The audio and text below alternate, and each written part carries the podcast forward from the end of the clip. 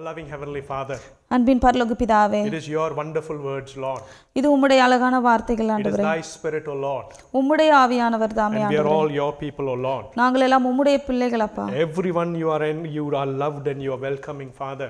ஒவ்வொருவரையும் ஆண்டவரே நீர் நேசித்து வரவேற்கிற தேவனாக இருக்கிறீர் As Christy and I stand to preach your wonderful words, ஆண்டவரே பே- போதகரும் நானுமாக ஆண்டவரே உம்முடைய வார்த்தைகளை சொல்லும் பொழுது give us the worthiness, Lord, to be uh, your tools this afternoon.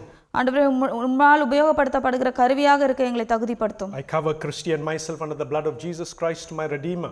ஆண்டவரே விடுவிக்கிற இயேசு கிறிஸ்துவின் ரத்தத்திற்குள்ளாக போதகரையும் என்னையும் நாங்கள் கொடுக்கிறோம் I cover the congregation under your precious blood. வந்திருக்கிற ஒவ்வொருவரையும் ஆண்டவரே உம்முடைய விலையேறப்பட்ட ரத்தத்தினாலே மறைக்கும்படியாக Let not one of the word fall to the ground, Lord.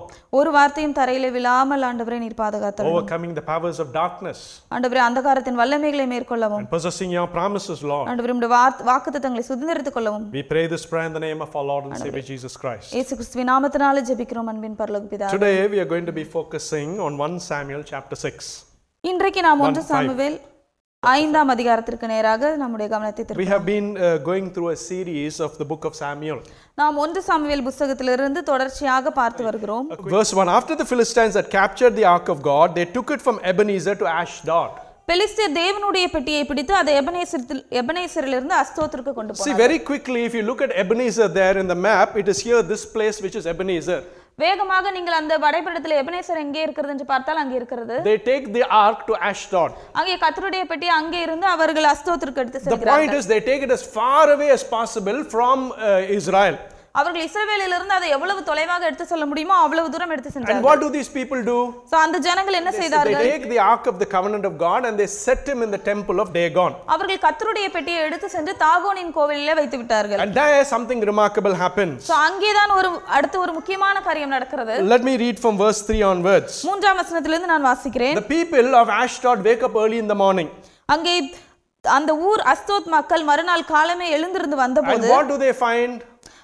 அங்கே என்ன அவர்கள் They பார்த்தார்கள் find this god Dagon fallen face down before the ark of the covenant. இதோ தாகோன் கத்தருடைய பெட்டிக்கு முன்பாக தரையிலே முகம் குப்புற விழுந்து கிடந்ததை The கண்டார்கள் people are astonished. அந்த பீப்புள் அவர் அந்த ஜனங்கள் So ஆச்சரியப்பட்டார்கள் they take the god Dagon and they put him back in his place. So, அவர்கள் சென்று தாகோனை எடுத்து மறுபடியும் அதன் ஸ்தானத்தில் நிறுத்தினார்கள் The very next day, அதன் மறுநாள் காலமே once again the same thing happens. மறுபடியும் அதே காரியம் நடக்கிறது But here the Bible gives us a very good detail. So, இங்கே வயதாகமும் ஒரு நல்ல ஒரு காரியத்தை குறி- குறிப்பிடுகிறது I want to focus on that detail. So, அந்த ஒரு காரியத்திலே நான் க- கவனம் செலுத்த விரும்புகிறேன் How, how big do you think a threshold will be for a door? So அந்த வாசற்படி அந்த நிலை எவ்வளவு பெருசாக இருக்கும்னு It will நினைக்கிறீங்க probably be a few inches, isn't it? So, அது ஒரு சில சின்ன இன்ச் தான் இருக்கும் But look what the Bible says. So இங்க வேதாகமம் என்ன சொல்கிறதுன்னு பாருங்க I'm going to read from verse 4. ந- நான்காம் வசனத்திலிருந்து நான் But the வாசிக்கிறேன் following morning, அவர்கள் மறுநாள் காலமே when they rose, எழுந்திருந்து வந்தபோது there was Dagon fallen on his face on the ground before the ark of the Lord. இதோ தாகோன் கத்தருடைய பெட்டிக்கு முன்பாக தரையிலே முகங்குப்புற விழுந்து கிடந்ததும் அல்லாமல் His heads and hands were broken. தாகோனின் தலையும் அதன் இரண்டு கைகளும் And where were they lying? அங்க எங்கே அது கிடந்தது The Bible says they were lying on the threshold. வேதாகமம் சொல்கிறது வாசற்படியின் மேல் உடைப்பட்டு கிடந்தது Imagine this for a few seconds. So இதை நீங்கள் ஒரு சில நிமிடங்கள் நி- யோசித்து A பாருங்க statue has fallen down. அங்கே ஒரு சிலை விழுந்து கிடக்கிறது The head and hands have been broken off. அந்த தலையும் கைகளும் உடைந்து கிடக்கிறது Where does the head and hand land?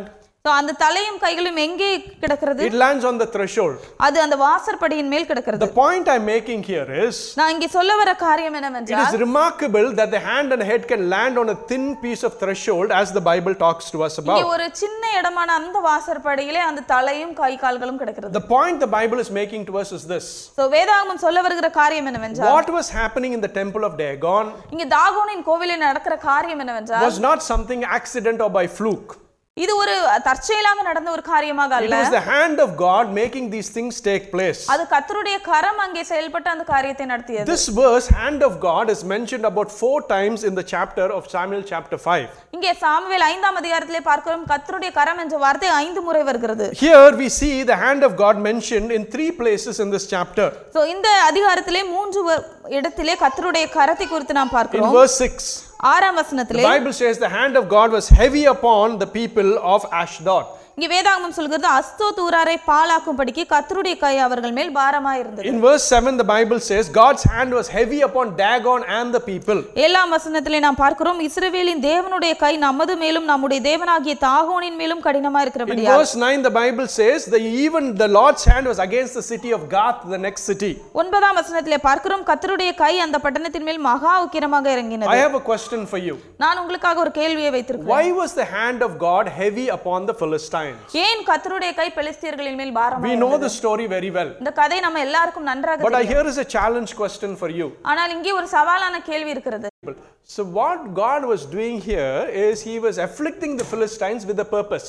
So, ஆண்டவர் இங்கே என்ன சொல்கிறார் பெலிஸ்தியர்களை அவரை வாதிப்பதற்கான ஒரு காரணம் இருந்தது Because if you read through chapter 5, something happens.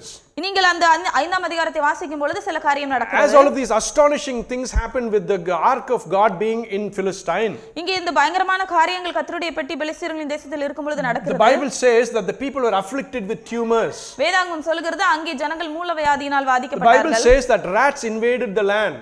அங்கே எலிகள் அந்த தேசத்திலே வந்து விட்டது Here is God afflicting the Philistines. So, இங்கே ஆண்டவர் பெலிஸ்தியர்களை வாதிக்கிறார் God wants the ark to be where? ஆண்டவர் அந்த தேவனுடைய கர்த்தருடைய பெட்டி எங்கே இருக்க வேண்டும் என்று விரும்பினார் Who? Where does He want the ark to be? ஆண்டவர் கர்த்தருடைய பெட்டி எங்கே இருக்க வேண்டும் என்று விரும்பினார் Where should the ark be? It should be in the temple of God. Why is the ark in Israel, in, in Philistine? ஏன் கர்த்தருடைய பெட்டி அந்த கர்த்தருடைய இடத்திலே இல்லாமல் பெலிஸ்தீர்களின் தேசத்தில் இருக்கிறது Who makes that silly decision to take the ark from uh, Israel to the Philistines? அந்த முடிவை எடுத்து இஸ்ரவேலிலிருந்து பெலிஸ்தீர்களின் தேசத்திற்கு அதை எடுத்துக்கொண்டு செ- The சொல்லுவதற்கு people முடிவெடுத்தது make a யார்? foolish decision in chapter 5, 4. ஒரு முட்டாள்தனமான முடிவை அந்த நான்காம் அதிகாரத்திலே அந்த ஜனங்கள் They think if எடுத்துக்கொண்டார்கள் they take the ark of covenant, they take God along with it. So, அவங்க நினைத்தார்கள் கர்த்தருடைய பெட்டியை எடுத்து சொல்லும் பொழுது அவர்கள் கர்த்தரை அந்த We இடத்தில் very clearly today. நாம் தெளிவாக இன்றைக்கு We வாசித்தோம் saw in the Bible நாம் வேதாகமத்திலே when பார்த்தோம் God gives an instruction to Moses to create the ark of the covenant, தேவன் மோசே இடத்திலே அங்கே கர்த்தருடைய உடன்படிக்கை பெட்டியை உருவாக்க He சொன்ன gives him பொழுது the dimensions and all of that. அதனுடைய எல்லா அந்த வ- அளவுகோலையும் ஆண்டவர் சொல்கிறார் And in verse 25, ver- Exodus 25, verse 22, அங்கே யாத்திராகமம் இருபத்தி ஐந்தாம் அதிகாரம் இருபத்தி ரெண்டாம் வசனத்தில் let me read it to you. அதை நான் உங்களுக்காக வாசிக்கிறேன் Above the cover, between the two cherubims that are over the ark of the covenant of law, I will meet you and I will give you my commands for the Israelites. அங்கே நான் உன்னை சந்திப்பேன் கிருபாசனத்தின் மீதிலும் சாட்சி பெட்டியின் மேல் நிற்கும் இரண்டு கேருபீன்களின் நடுவிலும் இருந்து நான் இஸ்ரவேல் புத்திரருக்காக உனக்கு கற்பிக்க போகிறவைகள் Does எல்லாம் not dwell in the ark of the covenant. ஆண்டவர் அங்கே கர்த்தருடைய பெட்டியிலே அவர் வாசம் He said பண்ணவில்லை he will meet them at that point. ஆண்டவர் சொன்னார் அந்த இடத்திலே நான் உன்னை சந்திப்பேன் Numbers 789. அங்கே ஏழாம் அதிகாரம் when Moses entered the tent of the meeting to speak with the Lord, he heard the voice speaking to him from between the two cherubims on the ark of the covenant.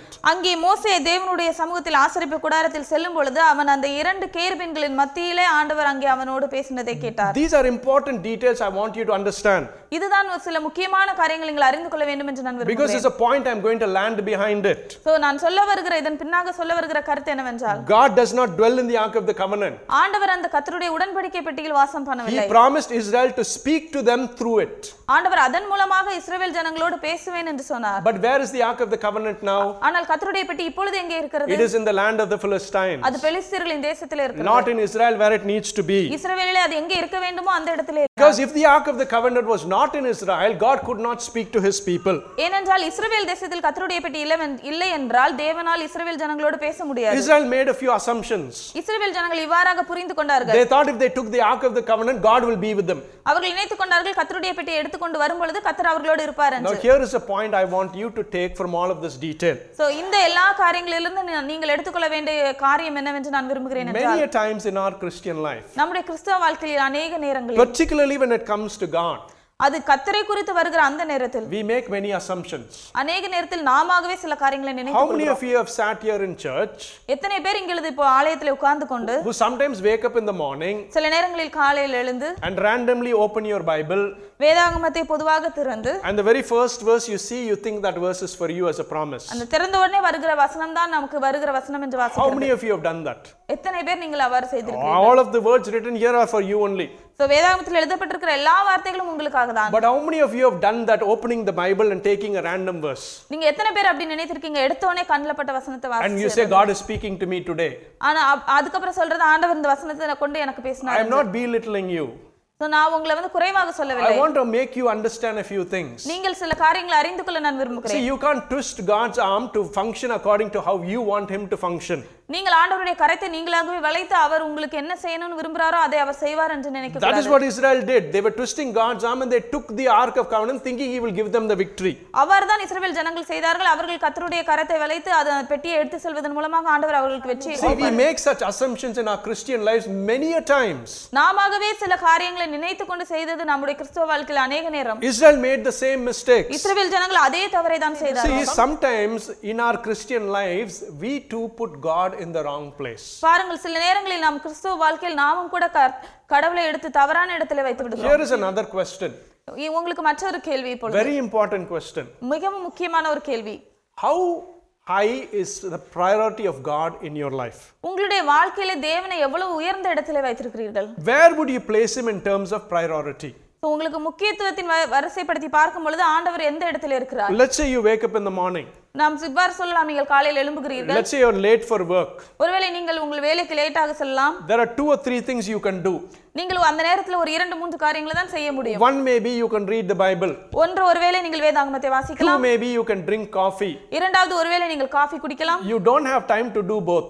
ஆனால் உங்களுக்கு இரண்டையும் செய்வதற்கு நேரம் இல்லை If you do both, you will miss your train. ரெண்டையும் செய்தால் நீங்கள் உங்களுடைய ரயிலை தவற விடுவீர்கள் What would you choose? அப்பொழுது நீங்கள் எதை தேர்ந்தெடுப்பீர்கள் I'm not saying you all will choose coffee, நான் சொல்லவில்லை நீங்கள் எல்லாரும் காஃபியை தான் but I'm தேர்ந்தெடுப்பீர்கள் என்று pointing out to you when it comes to priorities, where do you place God? நீ- நான் இப்பொழுது சொல்ல வருகிறது என்னவென்றால் நீங்கள் தெரிந்தெடுக்க வேண்டிய ஒரு நேரம் வரும் பொழுது நீங்கள் கர்த்தரை எங்கே நீங்கள் வைக்கிறீர்கள் God expects you to place Him in the topmost priority. ஆண்டவர் நினைக்கிறார் நீங்கள் அவருடைய முக்கியத்துவத்தின் வரிசையில் முதலாவது அவரை வைக்க வேண்டும் என்று He wants to be first in everything. அவர் அவருடைய உங்களுடைய வாழ்க்கையில் எல்லாவற்றிலும் முதலில் இருக்க But விரும்புகிறார் as Christians, are we able to place the Lord in priority number one? ஆனால் கிறிஸ்துவர்களாக நாம் நம்முடைய வாழ்க்கையில் ஆண்டவரை நம்முடைய முக்கியத்துவத்தின் வரிசையில் முதலாவது வைக்கிறோமா Including myself. என்னையும் சேர்த்துதான் There are many instances in our life நம்முடைய வாழ்க்கையில் அநேக காரியங்கள் where God is the least of our priorities. ஆண்டவரை நம்முடைய முக்கியத்துவத்தின் வரிசையில் கடைசியில் வைக்கிறோம் Some of us will only read the Bible before we go to bed.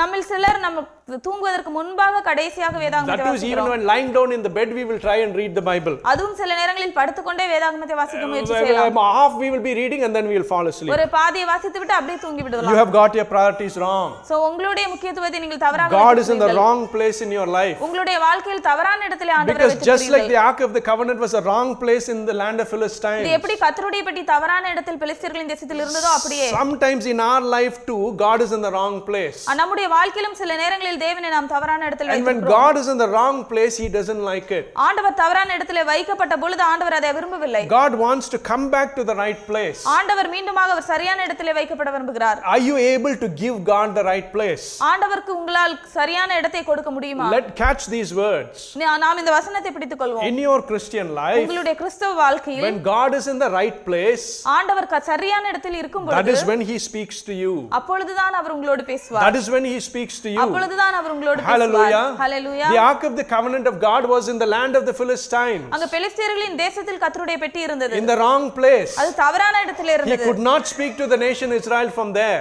அவருக்கு இஸ்ரவேல் ஜனங்களோடு அங்கே இருந்து பேச God முடியவில்லை had to come to the right place to speak to the nation Israel. ஆண்டவர் சரியான இடத்திற்கு வந்து அங்கே இஸ்ரவேலரோடு பேச Do விரும்பினார் you want God's counsel in your life? உங்களுடைய வாழ்க்கையில் தேவனுடைய ஆலோசனையை பெற Do விரும்புகிறீர்களா you want to know what is the right decision to make in your life? சரியான ஒரு முடிவு நான் எப்படி எடுக்க வேண்டும் என்னுடைய வாழ்க்கையில் என்று Do you want விரும்புகிறீர்களா? the Lord to guide all of your choices in your life? உங்களுடைய வாழ்க்கையின் எல்லா தெரிந்தெடுப்புகளிலும் கத்தர் இருக்க வேண்டும் என்று விரும்புகிறீர்களா Are you asking God many questions? நீங்கள் ஆண்டவரிடத்தில் பல கேள்விகளை கேட்கிறீர்களா Lord, why do I not have a job still? ஆண்டவரே எனக்கு இன்னும் ஏன் வேலை கிடைக்கவில்லை என்று Lord, why நினைக்கிறீர்களா is the state of my children like this? ஏன் என்னுடைய குழந்தைகளின் நிலைமை இவ்வாறாக You இருக்கிறது may என்று have many நினைக்கிறீர்களா? questions that you're asking God, ஒருவேளை நீங்கள் அநேக கேள்விகளை ஆண்டவரிடத்தில் and கேட்கலாம் you might be feeling God is not answering your questions. நீங்கள் ஒருவேளை நினைக்கலாம் ஆண்டவர் உங்களுடைய கேள்விகளுக்கு பதில் கொடுக்கவில்லை I என்று. want you to check your life today.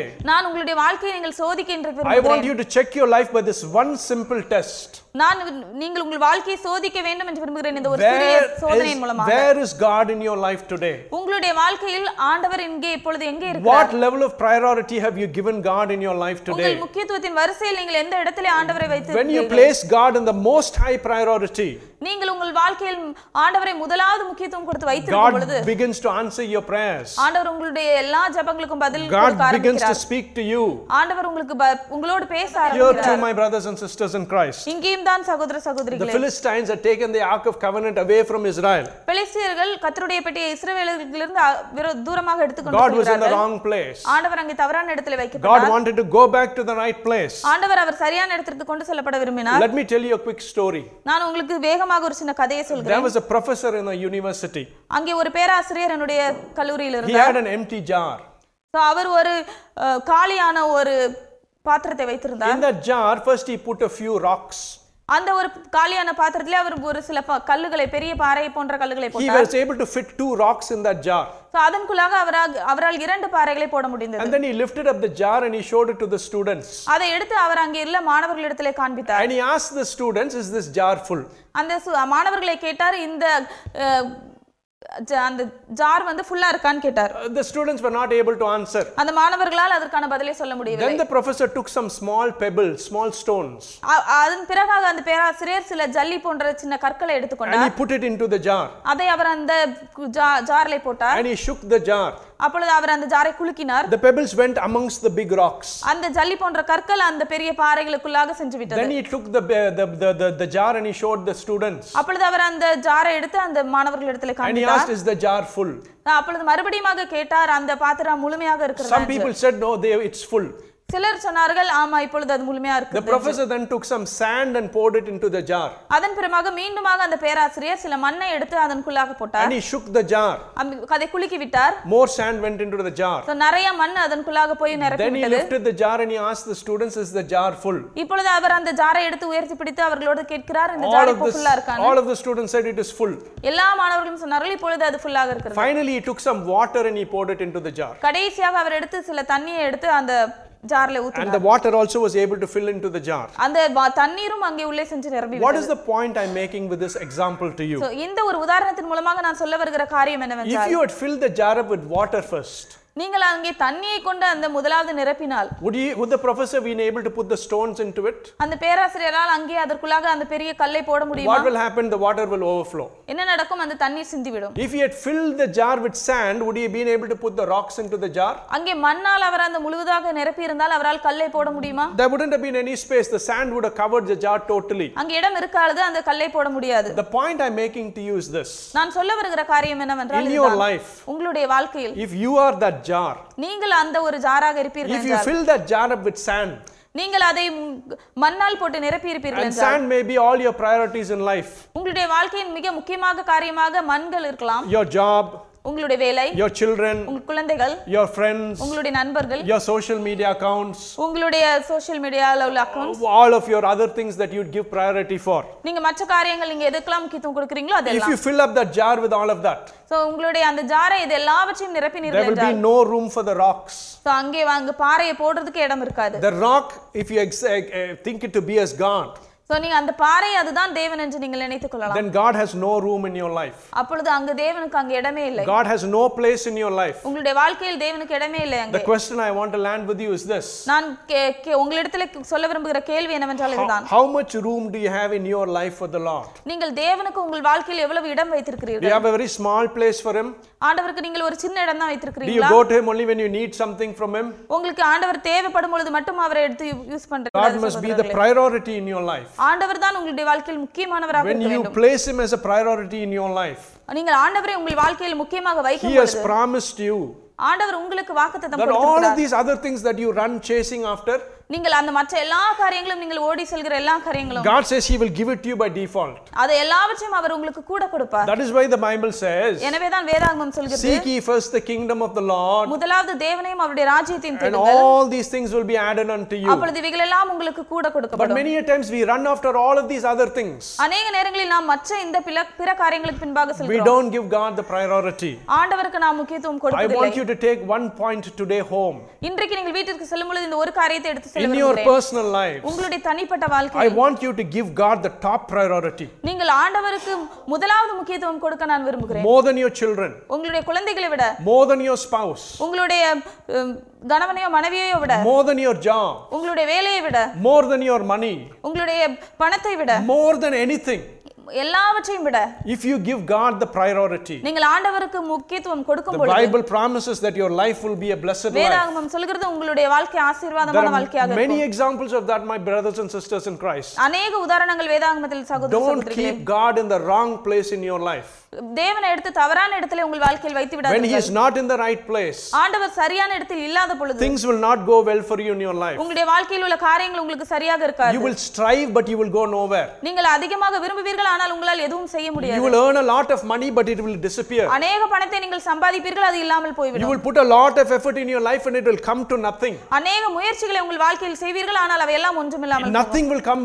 உங்களுக்கு எதுவுமே வாய்க்காம போகும் nothing will be success for you in your when life you place God in the right place. நீங்கள் தேவனை எடுத்து சரியான இடத்துல உங்கள் வாழ்க்கையில் வைக்கும் Everything பொழுது will come back to you. எல்லாமே உங்களுக்கு நேராக வரும் Maybe you're asking for a child. ஒருவேளை நீங்கள் குழந்தைக்காக தேவனிடத்தில் God will கேட்கலாம் give you the child. ஆண்டவர் உங்களுக்கு குழந்தையை கொடுப்பார் Maybe you're asking for a job. ஒருவேளை நீங்கள் வேலைக்காக ஆண்டவரிடத்தில் God will கேட்கலாம் give you the job. ஆண்டவர் உங்களுக்கு வேலையை Maybe கொடுப்பார் you're asking for peace in your families. ஒருவேளை உங்கள் குடும்பத்தில் நீங்கள் சமாதானத்திற்காக ஆண்டவரை God will கேட்கலாம் give you peace in the family. உங்களுக்கு குடும்பத்தில் ஆண்டவர் சமாதானத்தை See, a கொடுப்பார் family which is filled by the presence of God is a family which is filled with the peace of God. ஆண்டவருடைய பிரசன்னத்தினால் நிரம்பின குடும்பம் தேவ சமாதானத்தினால் நிரப்பப்பட்ட குடும்பம் Make God the top priority in your life. ஆண்டவரே உங்களுடைய வாழ்க்கையின் முதலாவது முக்கியத்துவமாக may claim, இருப்பாராக yes, He is my priority. நீங்கள் ஒருவேளை நினைக்கலாம் இதுதான் என்னுடைய முக்கியத்துவம் want என்று. to ask you that question again. ஆனால் நான் மீண்டுமாக இந்த கேள்வியை உங்களிடத்தில் நான் கேட்க Is He விரும்புகிறேன் really the priority in your life? ஆனால் ஆண்டவர் தான் உண்மையாக உங்களுடைய வாழ்க்கையில் முக்கியத்துவமானவராக இருக்கிறாரா come before you, எந்த எந்த விதமான தேர்வெடுப்புகள் உங்களுக்கு முன்னாக வந்தாலும். ஆண்டவரை முதலாவது and then வையுங்கள் the blessings of God will flow into your lives. பிறகு தேவனுடைய ஆசீர்வாதம் உங்கள் வாழ்க்கையில் தடையில்லாமல் Blessings that வரும் you did not even think you will get will come to your life. நீங்கள் நினைக்காத ஆசீர்வாதங்கள் எல்லாம் உங்கள் வாழ்க்கையில் வரும் God will be a part of every aspect of your life. உங்கள் வாழ்க்கையின் எல்லா பகுதிகளிலும் தேவன் There will இருப்பார் not be any secret, secret hidden places. அங்கே மறைக்கப்பட்ட காரியம் மறைக்க மறைவான இடம் எதுவும் இருக்காது God will be center point in your life. உங்கள் வாழ்க்கையின் நடுமையத்தில் தேவன் இருப்பார் God was not with the nation Israel. அங்கே ஆண்டவர் இஸ்ரவேல் தேசத்தில் இல்லை In chapter 5, the Bible says that he was in the Philistine territory. அங்கே பதினைந்து ஐந்தாம் அதிகாரத்தில் வேதாகமத்தில் வாசிக்கிறோம் பெலிஸ்தீர்களின் தேசத்தில் அங்கே இருக்கிறார் And God's hand was heavy upon the nation, the Philistines. கர்த்தருடைய கை பெலிஸ்தீர்களின் தேசத்தின் மேல் பாரமா இருந்தது God wanted him to come back to the right place. ஆண்டவர் அதை எடுத்துக்கொண்டு சரியான இடத்தில் வைத்து வர விரும்புகிறார் In your lives today, உங்களுடைய வாழ்க்கையிலும் இன்றைக்கு do you feel that God's hand is heavy upon you? நீங்கள் நினைக்கிறீர்களா கர்த்தருடைய கை உங்கள் மேல் பாரமாக இருக்கிறது என்று Whatever I do doesn't prosper. நான் என்ன செய்தாலும் அங்கே ஆசீர்வாதம் இல்லை I keep running after these things, but nothing comes to me. அநேக காரியங்களின் பின்னாக நான் ஓடுகிறேன் ஆனால் எதுவும் எனக்கு I put வாய்ப்பதில்லை so much effort into this, nothing comes to me. அநேக முயற்சிகளை நான் செய்கிறேன் அது எனக்கு எனக்கு எதுவும் கிடைப்பதில்லை Sorrow after sorrow is hurting my life. துயரத்திற்கு மேல துயரமாக வந்து என்னை காயப்படுத்துகிறது Perhaps the hand of God is against you ஒருவேளை கர்த்தருடைய கை உங்களுக்கு விரோதமாக இருக்கிறதா because He is harsh against you. ஏனே ஆண்டவர் உங்களுக்கு விரோதமாக கடினமாக Because இருக்கிறாரா the Lord is not in the right place in your life. ஏனென்றால் தேவன் உங்கள் வாழ்க்கையில் சரியான இடத்தில் My இல்லை brothers and sisters in Christ, I want you to take this seriously. பிரியமான சகோதர சகோதரிகளை இதை நீங்கள் விசேஷமாக கவனமாக எடுத்துக்கொள்ள நான் Put விரும்புகிறேன் God back to where He belongs. ஆண்டவரை அவர் எங்கே இருக்க வேண்டுமோ அந்த இடத்துல வையுங்கள் Have you backslidden in your Christian life? உங்களுக்கு கிறிஸ்தவ வாழ்க்கையில் ஒருவேளை நீங்கள் பின்வாங்கி Here போயிருக்கிறீர்களா is the time and a warning back to you. இதுதான் இது உங்களுக்கான நேரமும் ஒரு எச்சரிப்புமாக இருக்கிறது Place God back into the right place. ஆண்டவரை எடுத்து சரியான இடத்துல நீங்கள் When the வையுங்கள் Lord comes back to the right place, ஆண்டவர் சரியான இடத்துல வரும்பொழுது God will begin to work in your mind, in your life. ஆண்டவர் உங்கள் வாழ்க்கையில் வேலை செய்ய ஆரம்பிப்பார் See, where God is, our God is a God who wants to speak to you. நம்முடைய தேவன் அவர் உங்களோடு பேச விரும்புகிற தேவனாக I'm going to be இருக்கிறார் finished in a few minutes. நான் இன்னும் சில நேரங்களில் முடித்துக்கொள்ள விரும்புகிறேன் God wanted to speak to the nation Israel. ஆண்டவர் இஸ்ரவேல் தேசத்தோடு பேச He விரும்பினார் wanted to communicate with his people. அவர் அவருடைய ஜனங்களோடு அவர் தொடர்பு கொள்ள விரும்பினார் But he was not in Israel, he was in the Philistine territory. ஆனால் அவர் இஸ்ரவேலில் இல்லை அவர் பெலிஸ்தரின் தேசத்தில் இருக்கிறார் There is a beautiful verse in the New Testament. புதிய ஏற்பாட்டிலே ஒரு அழகான வசனம் இருக்கிறது All of you know this verse. இந்த வசனம் உங்கள் எல்லாருக்கும் You தெரியும் would have heard many sermons about this verse. நீங்கள் அநேக பிரசங்கங்களில் இந்த வசனத்தை But I கேட்டிருக்கலாம் want you to catch one word that you might have missed. ஆனால் இந்த இடத்துல ஒரு ஒரு சின்ன வார்த்தையை நீங்கள் தவற விட்டிருக்கலாம் அதை நீங்கள் பிடித்துக்கொள்ள நான் in the New விரும்புகிறேன் Testament. இந்த புதிய ஏற்பாட்டிலே. In John chapter 10, verse 27, அஹ், யோவான் பத்தாம் அதிகாரம் இருபத்தி ஏழாம் the வசனம். Lord Jesus Christ says, இயேசு கிறிஸ்து இவ்வாறாக சொன்னார் My sheep என்னுடைய ஆடுகள் listen to my voice, என் சத்தத்துக்கு செவி கொடுக்கிறது. I know them, நான் அதை அறிந்திருக்கிறேன். and they follow me. அவைகள் என்னை What is பின்பற்றுகிறது it saying? My sheep என் ஆடுகள் listen to my voice. என் சத்தத்திற்கு செவி கொடுக்கிறது I know them நான் அவைகளை அறிந்திருக்கிறேன் and they follow me. அவைகள் என்னை பின் செல்கிறது You might have heard many sermons about my sheep listening to my voice. நீங்கள் ஒருவேளை அநேக செ- செய்திகளில் இவ்வாறு கேட்டிருக்கலாம் என் ஆடுகள் என் சத்தத்துக்கு செவி That is கொடுக்கிறது true. அது உண்மைதான் But you might have missed the word which says, I know them. ஆனால் நீங்கள் ஒருவேளை இந்த வார்த்தையை தவற விட்டிருக்கலாம் என்னவென்றால் நான் அவைகளை I அறிந்திருக்கிறேன் want to just spend a few moments on those three words, I know them. நான் இங்கே சில நிமிடங்கள் நீங்கள் அந்த வசனத்திலே உங்கள் நேரத்தை செலவழிக்க விரும்புகிறேன் நான் அவைகளை அறிந்திருக்கிறேன் What is God telling his people? ஆண்டவர் அவருடைய ஜனங்களுக்கு என்ன சொல்கிறார் He's saying, I know you. ஆண்டவர் சொல்கிறார் நான் உன்னை அறிந்திருக்கிறேன் What does he mean? What does the Lord Jesus mean when he says, I know you? ஆண்டவர் நான் உன்னை அறிந்திருக்கிறேன் என்று சொல்லும் பொழுது அதன் மூலமாக அவர் என்ன சொல்கிறார் He may know Sister Aruna by name. ஆண்டவர் ஒருவேளை அருணா சகோதரி அவருடைய பெயர் சொல்லி அறிந்திருக்கலாம் This is that what God means by saying, Aruna, I know you? So, அதுதான் ஆண்டவர் சொல்றாரா நான் உன்னை அறிந்திருக்கிறேன் என்று சொல்லும் பொழுது God may know where you live. ஆண்டவருக்கு தெரியும் நீர் நீங்கள் எங்கே வாழ்கிறீர்கள் என்று knows Tamil sister lives in the city center. ஆண்டவருக்கு தெரியும் தமிழ் சிஸ்டர் சிட்டி சென்டர்ல இருக்கிறார்கள் that என்று what the Bible means when he says, I know Tamil sister? இதுதான் ஆண்டவர் சொல்றாரா நோ தம் ஆம், நான் உன்னை அறிந்திருக்கிறேன் தமிழ் சிஸ்டர்னு சொல்லும் Probably God may say he knows Gideon. ஒருவேளை ஆண்டவருக்கு கிதியோன் சகோதரரை தெரியும் God may know that he cooks biryani very well. ஆண்டவருக்கு ஒருவேளை தெரிந்திருக்கும் கிதியோன் சகோதரர் பிரியாணி நன்றாக Is சமைப்பார் that என்று what God says when he says, I know Gideon? So, இதுதான் ஆண்டவர் நான் கிதியோனை அறிந்திருக்கிறேன் என்று சொல்லும் பொழுது சொல்கிறாரா No, my brothers and sisters. இல்லை சகோதர சகோதரிகளே When the Bible says, வேதாகமம் சொல்லும் பொழுது My sheep listen to my voice, என் ஆடுகள் என் சத்தத்துக்கு செவி I know கொடுக்கிறது them. நான் அவைகளை it அறிந்திருக்கிறேன் means he knows every circumstance in your life. அதன் அர்த்தம் என்னவென்றால் உங்களுடைய வாழ்க்கையின் ஒவ்வொரு காரியங்களையும் அவர் He அறிந்திருக்கிறார் knows the pains you are going through. நீங்கள் அங்கே சந்திக்கிற எல்லா வழிகளையும் He அறிந்திருக்கிறார் knows the worries that you are going through. நீங்கள் அங்கே இரு- நீங்கள் சந்திக்கிற கவலைகளை He அறிந்திருக்கிறார் knows the hurt you may be carrying in your heart. அவர் நீங்கள் அஹ், சுமந்து கொண்டு செல்கிற காயங்களை He may know the sadness that is grieving your life. உங்களுடைய கவலைகள் உங்களை துக்கப்படுத்தி ஆழ்த்துகிற கவலைகளை He அறிந்திருக்கிறார் knows your needs, what you need. அவருக்கு தெரியும் உங்கள் தேவைகள் என்ன என்று My brothers and sisters in Christ, கிறிஸ்துவுக்குள் பிரியமான சகோதர God சகோதரிகளே knows you. ஆண்டவருக்கு உங்களை தெரியும் Don't think He doesn't know you. நீங்கள் ஆண்டவருக்கு நீ தெரியாது என்று Don't think these நினைக்காதீர்கள் troubles in your wi- in your life is, is, is alien to God.